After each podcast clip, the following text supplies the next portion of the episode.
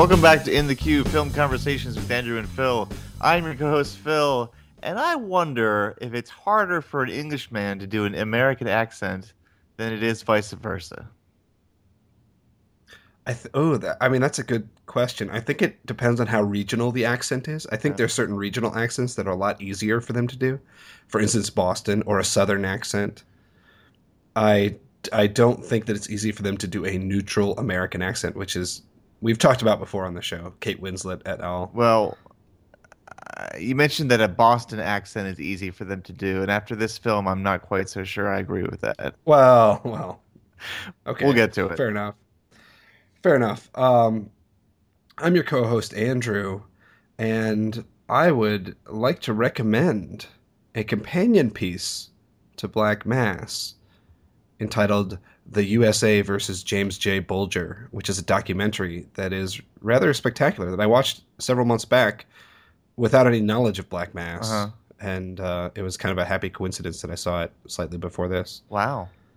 Yeah. Well, that's worth checking out, definitely. Uh, the film that we are reviewing today is, as Andrew mentioned, Black Mass, a story about the infamous mobster Whitey Bulger. And before we get into the discussion, I just want to tell everybody out there where you can find us on the web. Mm-hmm. You can go to our blog at www.in-the-q. That's the letter Q. dot com. On our blog, we post all of our shows. There's a place where you can leave comments or listener requests or just participate in a discussion. We also have a Facebook page. Just search Facebook for In the Queue, Q U E U E, Film Conversations with Andrew and Phil. On the Facebook page, we post all of our shows again, and uh, we also post videos and other things to kind of, you know, make it even a more rich, interactive experience for our listeners. Indeed. Uh, and then again, as with the blog, you can leave comments and listener requests on the Facebook page, and we will definitely honor them uh, as we go along. Lastly, we have a iTunes account, so you can subscribe to us on iTunes, and uh, all of our shows are up, uh, ready for download, and going back to the very beginning. And as we release our shows twice a week, uh, you can download those right away, and uh, it's pretty great. Yeah, it is pretty great. You're right about It that. is, you know. I mean, the more I think about it, the greater it becomes. Indeed. Yeah, Indeed. indeed. So, okay, this movie, uh, Black Mass, it stars Johnny Depp as Whitey Bulger, uh, Jimmy Whitey Bulger, and the film is basically based on the true story of how Whitey Bulger, who is an infamous violent criminal uh, who served time in Alcatraz uh, and then later returned to his hometown of South Boston, uh, he became an FBI informant um, to help take down a mafia family that he thought was invading his turf. And so the film explores Whitey Bulger and then Bulger's relationship with John Connolly, who is um, a, an FBI agent who is working Mhm. with Bulger as the one that uh, you know they share information basically. Providing him asylum as well, essentially. Essentially, yes, yeah. Whitey Bulger, um, he he basically informs on a ton of people, and then ironically later in the film, a lot of his own crew inform on him. Well, this is actually this is where it's going to get interesting Yeah, because I think this is one of the things that it it talks about in the film, but it doesn't spend a lot of time on, and it goes into a lot more depth in the documentary. The fact is that he wasn't actually providing any information at all. hmm. Whitey, Whitey Bulger wasn't providing a shred of useful information. All of those were being poached from other informants' testimony and then being presented as though they were Whitey Bulger's testimony. Well, you know what? This shouldn't come as a surprise, really, because every Hollywood movie, and maybe I can't even just say it's only Hollywood, but every movie pretty much will take dram- uh, dramatic license on any true story, and and Well, no, I mean it was it was in the movie. I mean they had that section where where he he walks in the room and he's talking to Kevin Bacon and he's uh, Adam Scott's character. uh uh, walks into the room and, and he's talking to Kevin Bacon's character and he's like, "Look, this this testimony came from this guy's thing five months earlier. This testimony came from this guy's thing two months earlier." it just doesn't linger on it. It's kind of a passing moment in the film. Oh well, but but I mean, but Bulger meets with with Connolly, and they have these like person to person discussions at various locations, and it it just seemed like that Bulger was providing some kind of information. I mean, no, no, that was I think that was very clear in the film. He was not providing any information. No. No, nothing that nothing that was actionable, nothing that he, that he could be used. Essentially, Connolly was creating a fog of sort of uh, vagueness around Whitey Bulger so that he could essentially protect him. And that part of that fog was taking any actionable intelligence from other CIs mm. and presenting it as though it was Whitey Bulger's testimony when it wasn't, when Whitey Bulger wasn't giving any information at all, because he couldn't keep Whitey Bulger on the payroll and protected if he wasn't giving good information, but Whitey Bulger also wouldn't give information because he doesn't believe in being a rat. Right. Yes. Okay. And there is there is a moment in the film when Bulger finds a newspaper with a front page headline that says that he that he is uh, an FBI informant, but um, when his crew member, played by Jesse Plemons, uh, confronts him about this, he he insists that he is actually that that's just lies, that that's right, that's just right. you know a smear campaign.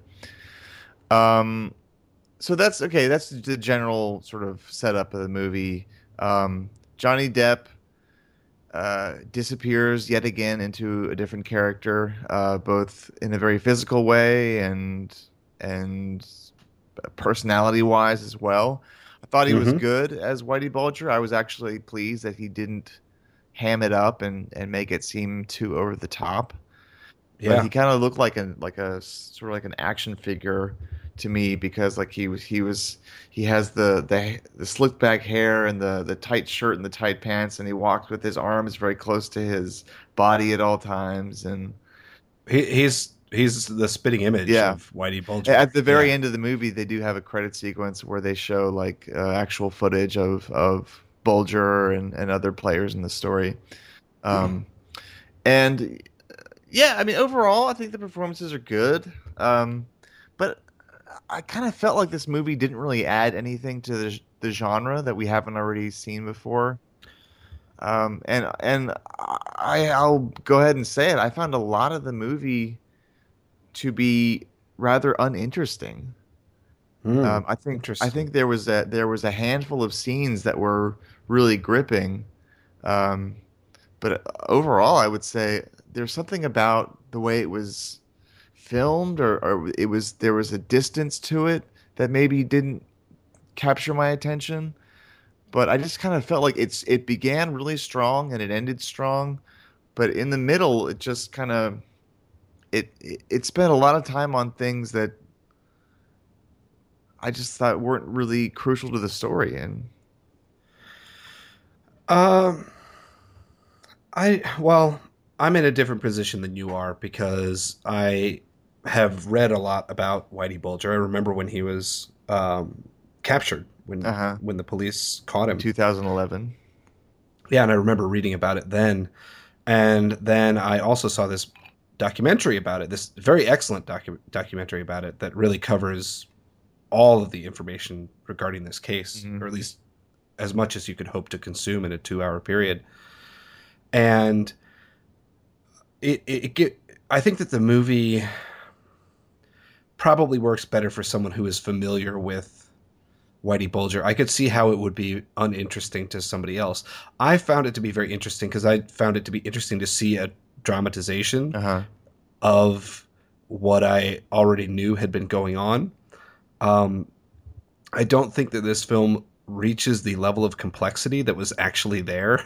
Yeah. Uh, in in this this relationship, um, I think this is primarily a film about Whitey and Connolly and their relationship with each other. Mm. Um, and I don't think that that's the full picture. I think that is part of it, but I don't think that's the full picture. I, I don't expect them to paint the full picture necessarily.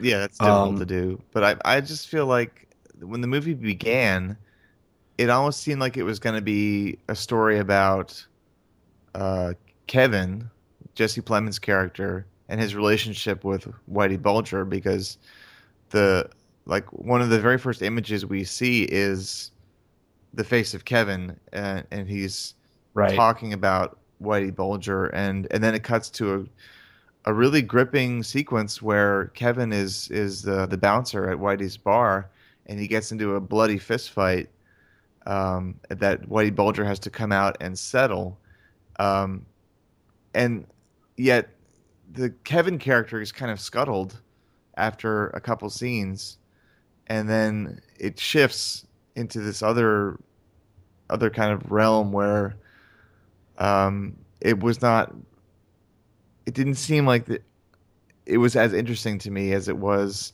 earlier in in the very beginning when it that when there was something I don't know there was something a little bit more at stake. I mean, in, with that with that fight scene that was in the beginning, it's like, okay, here's here's something where you know you can clearly see the conflict between one person and another, Mhm. and um, and you know later on in the movie it just kind of focuses on non-conflict and just sort of like everyday scenes and occurrences um, that kind of I don't know maybe develop Whitey's character a little bit, but dramatically Well, don't, I- don't grab me.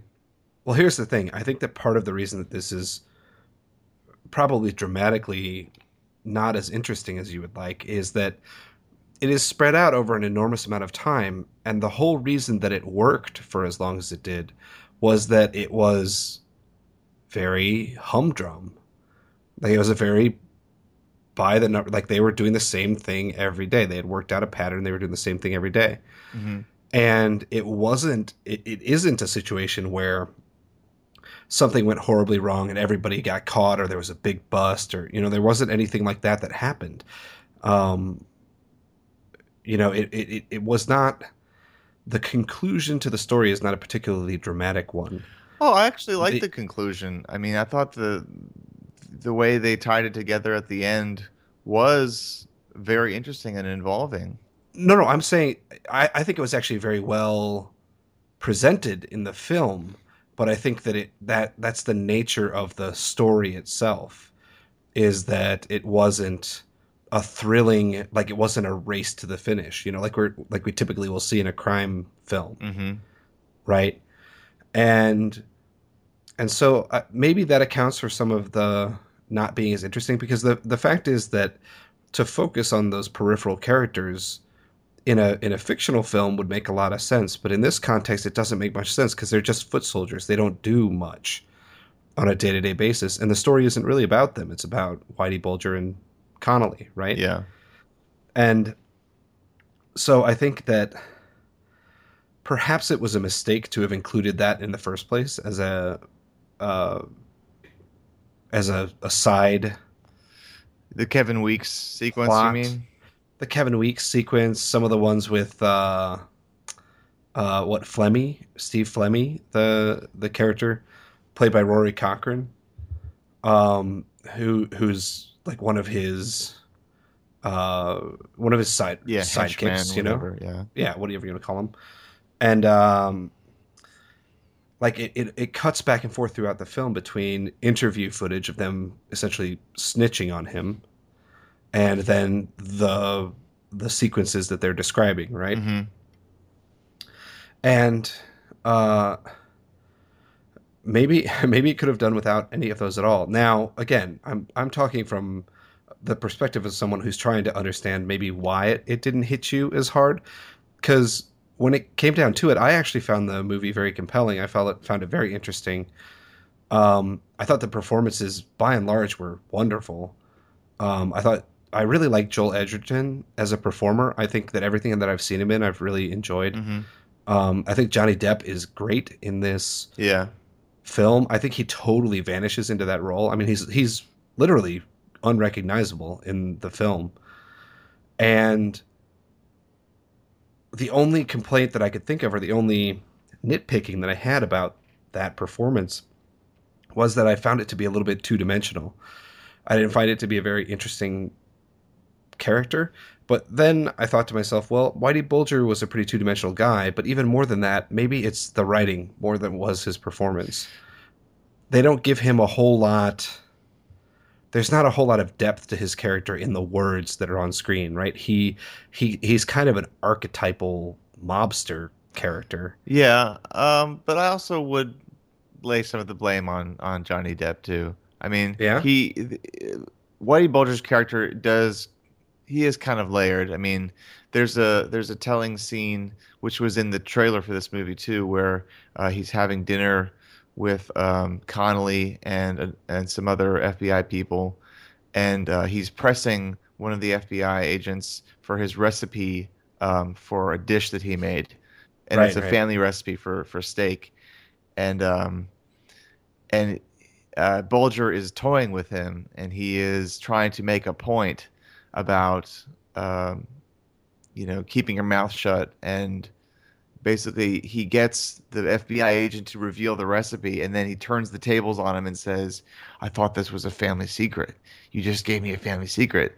And he makes the FBI agent very comfortable but then in classic Goodfellas fashion Bulger says I'm just breaking your balls.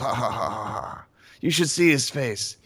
Um, that's just one instance that came to my mind that shows the how his mind worked how he he was Yeah, he's, but a, I- he's like the thinking man's mobster it seems Well, I, I, I think it, that was, you know, strictly an intimidation tactic. I don't think that it was him actually breaking his balls. I think that was him testing the waters because then he proceeds to stand up and go out of the room to intimidate Connolly's wife. another interesting scene yeah, another interesting scene. Although I, I, I found both of those scenes to be almost comical in the execution.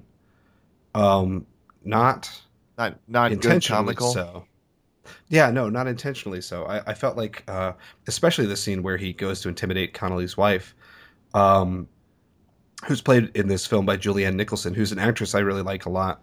Uh, she was in Boardwalk Empire and, and did a wonderful turn in that show. I thought she was really good in this movie too. That she was well cast because because Yeah. I feel like actresses of that time period, which was like the early '80s in the film, often had the, a lot of freckles on their face, kind of like a Karen Allen slash Margot Kidder thing going Yeah, yeah. on with the very thin tan actresses. I mean, I thought she was she really kind of fit right in with the period, and she was a good actress as well. Yeah, yeah, and she's been really great in in some other stuff that I've seen too, and uh, and I thought she was excellent. But the scene was such a, it was played in such a bizarre way, um, Well, directorially speaking. Like I found it to just be like a, a weird uh-huh.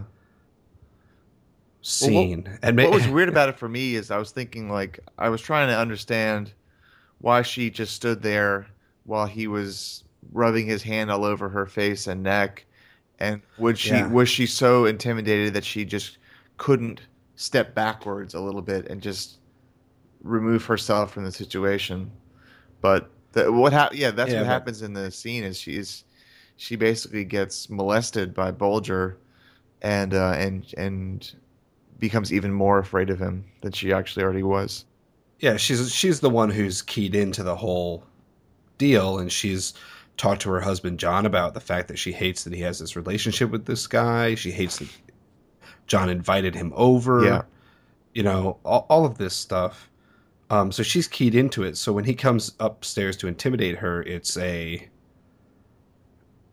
I don't know. It felt a little labored. Um, and maybe it happened. I don't know. I don't think it was mentioned anywhere in the Mhm. uh, the documentary, other than saying like that they had a close relationship and and he would go over to their house for cookouts and stuff. Right. Um, but dramatically, I'm not sure it was necessary. Maybe that's part of my maybe that's my problem with it. Is that I don't think that it had a play like it came very late in the film. hmm Uh, immediately following it was kind of the the conclusion of the film, so it didn't set a tone necessarily. We already knew this guy was bad. We already knew he was scary. We already knew, you know, we had we, that had been reinforced several times. So I'm not sure what purpose it served dramatically, other than to fill, you know, to fill in the check marks on the list of mob movie tropes that we have to put in this film. Well, you, you just touched on something that I definitely felt watching Yeah, I, I knew Um, you would. Just give an, give an example. All of the all the mob hits in this movie, you can see coming a mile away. I mean, um, Yeah. there's really, and it's a wonder that the people that it's happening to don't see it coming a mile away either. Yeah. Um, and I just kind of felt like, you know, I mean, if if try and make it a little bit more creative. Like if you, if if we know exactly what's about to happen, do we need to even see it? If you're not going to show it to us in an interesting or different way, then let's just move on and get to something that is interesting. Yeah, I mean, the interesting thing about this is, you know, this was directed by Scott Cooper, who did uh, Crazy Heart, which was an excellent film, and Out of the Furnace, which was another very good film.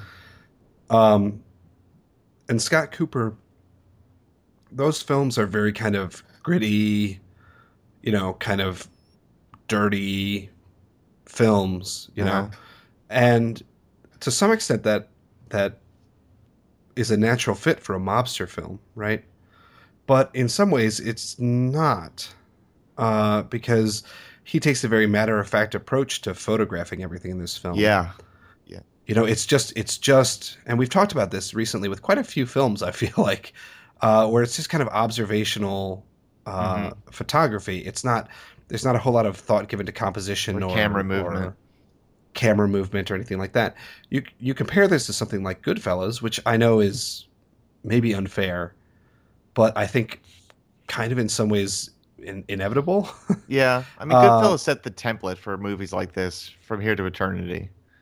Right, right. But when you talk about executing the executions in this film with more style, you think of a film like Goodfellas, where you're constantly, even upon rewatching it, if you've seen it 10 times, like I'm sure you and I have, you know, rewatching it, you're still surprised and excited by what you're seeing on screen, what you're, how you're seeing it unfold. Yeah. I mean, take take the deaths of Morty and Stacks Uh-huh. in Goodfellas. Those are two death scenes that you do not see coming at all. And Yeah. that and then it adds to the shock value and, and, and the terror, like, wow, these guys committing these crimes are so unpredictable. Or Spider, man. Spider, yeah. There's another great example of an unexpected death. Uh, yeah, and that's that's the one that really disturbs me because some people find that scene genuinely funny, and I think it's horrifying in every Well, way. you know, not to go on a tangent, but um, the studio actually wanted Scorsese to take out that scene from the film because because it it really makes the mobsters look like horrible, unlikable people, and it's a vicious scene. And Scorsese's like, exactly. That's why the movie has this scene in it because these are not good Yeah. guys. You know, Yeah. we need to see that. they're not good fellows. You oh, say. they're not good fellows. but Yeah, but I I mean to to to be fair to this film, it's a different film. It's made by a different director. It's written by different people. It's starring different people. But um but I think that that that level of skill of execution that you're talking about isn't here. Well, I'm not going to say that the level of skill is not there. I think that the desire to execute in that fashion isn't here. I haven't seen Crazy Heart or Out of the Furnace, but what I Oh, what I observed of Scott Cooper's style is he has a very delicate, sensitive appreciation uh, for visual beauty and and Yeah. poetry even. Um, Yeah, because absolutely. there are scenes and shots throughout this movie that don't necessarily revolve around the violent storyline, but rather you can't help but notice that you're watching something very lovely and and in those scenes his distance as a as a filmmaker this is my perceived distance that he's doing Yeah, yeah, yeah. um, that distance works to his advantage for those kind of contemplative scenes. Um, but for for some reason, a lot of the scenes that were dialogue driven or dialogue scenes in general, um, just I could not, I could not attach myself to them. I just was not moved, and I don't know if it's because he Scott Cooper was not involved. I mean, I can't quite say that he is the sole um, personality behind this film because he was working with a crew, of course. But but hmm uh, needless to say, like it almost was like this director is he's he, he's bringing like a whole other feel to this movie that that you've Yeah, seen a very distinct aesthetic. yeah that you yeah. haven't seen in any other movie of its ilk Yeah, yeah, and that's that's sort of what I was saying with my comparison to Goodfellas. It, it isn't so much that I'm comparing the two films, but the typically the crime film that we've seen for the past 25 years, at the very least, or even dating back to The Godfather, Mhm. um, is a very clean, very um, presentational kind of a film, right? Uh, it, it tends to emulate the kind of lives that the people are leading that are in this. And this film really has no regard for that. In fact, if anything, it's in love with Southie, right? Uh-huh. It's it's in love with the sort of working class Boston neighborhoods where it's shot and where the whole thing takes place, right? And um, and so, uh, it, in a, in a strange way, maybe Scott Cooper's aesthetic works very well for that kind of blue collar kind of. I mean, both Crazy Heart and Out of the Furnace are films about blue collar people, yeah you know, set you know into extraordinary circumstances that they have to kind of fight their way yeah through. i mean uh, sometimes literally. there's a there's a lovely scene in near in the first third of the film where Bulger and some of his other crew um, pass this uh, old woman who's just walking to her her home down the sidewalk, and they recognize her and they go over and and talk to her and and she's so happy to see him and they they're just neighbors, you know, and and I Right, you know you, right. you know I wonder I wondered at first like oh does she know who the hell this guy is, like what he stands for, what he does. And one of the first things she says to him, you know, through her smile, is, "Oh, how I thought you were in prison," or "When when did you when did you get out of prison?" And it's kind of like that's a nice scene because it, it says something about the neighborhood and it says something about right. um, how how news spreads in the neighborhood and and what people know about each other. and how how sort of within that neighborhood even like she doesn't write him off for being a criminal or having gone to jail or having spent time at Alcatraz. It's like he's gone on a trip Yeah, and he's returned. It's like, "Oh, you're back from Alcatraz. Isn't that nice?" Your trip in San Francisco. How was it? yeah. Yeah. Yeah, I mean that was So- in retrospect that was a that was a nice scene. Um, and, but It was. I guess maybe the uh, the the opening of the film set a tone that I expected the film to sustain through its running time. I see and, what you're and saying. It, it Yeah, didn't yeah. do that, and um, I, I, I, this movie right now is at an 8.0 on IMDb, and it's still you know new to theaters. Uh, the Metascore is 68. I'm thinking this movie's probably going to go down to like around a 6.9 or so. It's going to settle around there in due time. Yeah, that's probably fair. That's probably fair. Um, it might. I, I would say it might linger in the mid sevens somewhere. If only because of Johnny Depp's performance and his disappearance. I think that I think it's it's impressive. Um, I think I think people are. T- one of the things that I was worried about going, very worried about going into this film, was that he it would be a caricature. Yeah, You know, I was afraid that he would just blow it so out of proportion, and it w- he would just be chewing the scenery the entire movie. And he really doesn't. No. He's very he's very restrained. He's very controlled. He is he's very uh, he very much has a sense of a a, a, a character, Uh-huh. right? Which of course I think he almost always. I mean, like you couldn't say that his creation of Captain Jack Sparrow is not a fully fledged character, Mhm. right? Uh, but unfortunately, that's sort of what he's been known for more than um, his acting chops, which of course he has, you know, right. in abundance. And um, and so it was good. It was good in a lot of ways to see him really bite into this role and really take it very seriously and really give it the sort of uh, gravitas that it needs and that it deserves. Um, it's just it's just a shame that it couldn't have been in a, a slightly more compelling film. He yeah, he really towers over this movie. I feel. I think he he kind of out outclasses the film with his uh, larger than life portrayal, but but it is also restrained, as you were saying. He's not. I mean, very rarely does he get even that emotional in this movie. He never Right, really right. yells or raises his voice. I mean, I'm sure it happens at least once or twice, but I can't recall when. Yeah. But, uh, Benedict Cumberbatch is the the sole British person in this film. Well, Joel Edgerton is Really? Uh, he he's Australian, I think, maybe. Or could I? I'm to, I might be totally wrong on that. Let's find out.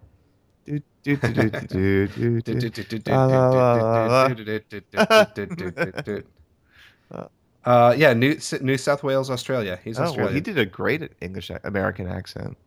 Yeah, that's why I was I was a little bit surprised by your your opening because I was like, I think Joel Edgerton was great. Who, incidentally, I think Joel Edgerton is really, I mean, he's he's been putting together a very very interesting uh, resume of really like he's he's making very good, very interesting choices Mhm. for films, and I think that he's doing a great job. For me, he he's like Jeremy Renner. Like I, I there's Yeah, something about yeah. the two of those guys, and I think they were both in the Hurt Locker together. Was was, uh, Uh, was Joel Edgerton in the Hurt Locker? I don't think so. He was in. Uh, I know he was in Zero Dark Thirty. Uh, Zero Dark Thirty. Yeah, I don't think he was in the Hurt Locker okay. though. Well, anyways, they both are. He was in Animal Kingdom though, which is a great film. I'm he was in Warrior with Tom Hardy, Uh-huh. which was great. Um, he's been in a lot of really interesting stuff, and most recently, a movie that's out right now. Actually, it's sort of at the tail end of its run, but a film that he actually directed as well, called The Gift, with Jason Bateman, uh, and Rebecca Hall, I think. Uh, yeah, Rebecca Hall is that was is supposed to be excellent. I have not seen it yet yeah. but uh but i really i really like what he's doing is what i'm trying to say I'm, I'm enjoying his performances i think he's making smart choices as an actor and i think that that's really excellent definitely. But um, I was I was referencing Benedict Cumberbatch's attempt at a Yes, Boston yes. accent. yeah, it's not so good Not that good. But you know, well you know i mean it's i would not say that benedict Cumber, cumberbatch strikes me as a uh he's one of those sort of classical british actors Uh. in, in the same way that kate winslet can't really crack an american accent very well, I, I thought she was I- good in uh, Eternal Sunshine. You don't think? I thought that that's as good as she ever gets, and even there, you can still hear it. Do you mean like in movies like Carnage, her accent is not as good? in movies like Carnage and movies like uh, Revolutionary Road, it's just abysmal. Wow. I, I, remember watching Re- Revolutionary Road and just thinking to myself, God, this is oh, this is unacceptable. but not not to rag on No, her, but I think it's. I mean, she's an incredible actress, but uh, I, I just it's one of those things that I I can hear every time almost. Yeah. Except in, in some in some cases. Well, I, I partly wonder if maybe I'm being too hard on old Benny because I I already know that he's not an American, and so when I hear him speak in, in, in an American accent, I'm already biased, knowing that that's not how he actually talks. But then I stop and think, no, he's not doing a very good job after all. yeah, no, I think that's Yeah, fair. but I mean, I think he he looks great in the movie. He seems like fairly well cast. It's a good performance. I'm not going to argue with that at Yeah. all. Um, it's just a little bit of a weird accent. That's A little all. strange, just like Tom Hardy in The Drop. Tom Hardy. There's there's Tumblrs or uh, you know uh, websites devoted to Tom Hardy's myriad accents. Oh, really? Yeah. How in every movie he adopts a different weird accent that nobody can quite place. Right. There was a trailer for the new Tom Hardy film, Le- Oh, yeah. Legend, which Yeah. I'm. I don't know the story of the Krays that well, but it seems odd that they're turning him into some, the the Krays into some kind of Robin Hood esque uh, anti-hero. But hey, I haven't seen the film yet, so I don't know what they do exactly. But Yeah. but I just think it's weird. There was a movie about made about the Krays called The Krays that came out in the '90s. but, interesting. um, yeah. Well, uh, so Andrew, tell me, just tell me overall, what did, did you recommend this film? I do. I think it's I think it's an interesting film. I think that the the subject matter is fascinating. If you want to dig a little bit deeper into that, um, obviously you could read up on it. There's a million articles out there about it, but you can also watch the film "The USA versus James J. Bulger," an excellent documentary about this very subject. It will help flesh out your knowledge of it. It might even help you to watch it beforehand, as Mm-hmm. our discussion has kind of uh, borne out, because it, it might help you have a better appreciation for what's going on, even if uh, even if it's not. Uh, I, I think it's a I think it's an interesting film, but not you know it's not great. It's not compelling. Performances are worth seeing, but overall, overall it's worth catching in the theater if you if you can. But uh, I wouldn't say that it's an absolute necessity to get out there and see. I should also add that I saw this movie in the theater for four seventy five. Whoa. Yeah. Well, how about that? So if you're able to see it at that rate, check check it out. check it out. it's not worth fifteen fifty though. Oh no, That's what you're no, saying. Definitely not. Um, I I don't really recommend it, but um, but the I would agree that the performances are good, especially Johnny Depp at the center of the film. But um, I just I I wasn't really a fan, so that's just how I feel. Yeah, yeah, I think we fall on either side of the spectrum here. Um, just just either side of the midpoint of the spectrum. Maybe. right, rather than just both of us being in the middle. yeah, yeah. So, okay, that's our show about Black Mass, the story about Whitey Bulger and John Connolly. Uh, stay tuned for our next episode. It's going to be another listener's choice. We're going to talk about Cloud Atlas with Kim, who is a first time guest on our show. It's going to be exciting. It's a long movie. It's a yeah, nearly three hours. Yeah, Yeah. But uh, we, and it's and it's the Wachowskis, the uh, makers of the Matrix, with, with a little help from Tom Tykwer of Run the Run. Yeah, which is very interesting. We'll talk about that. I'm So sure. we hope you'll join us for that.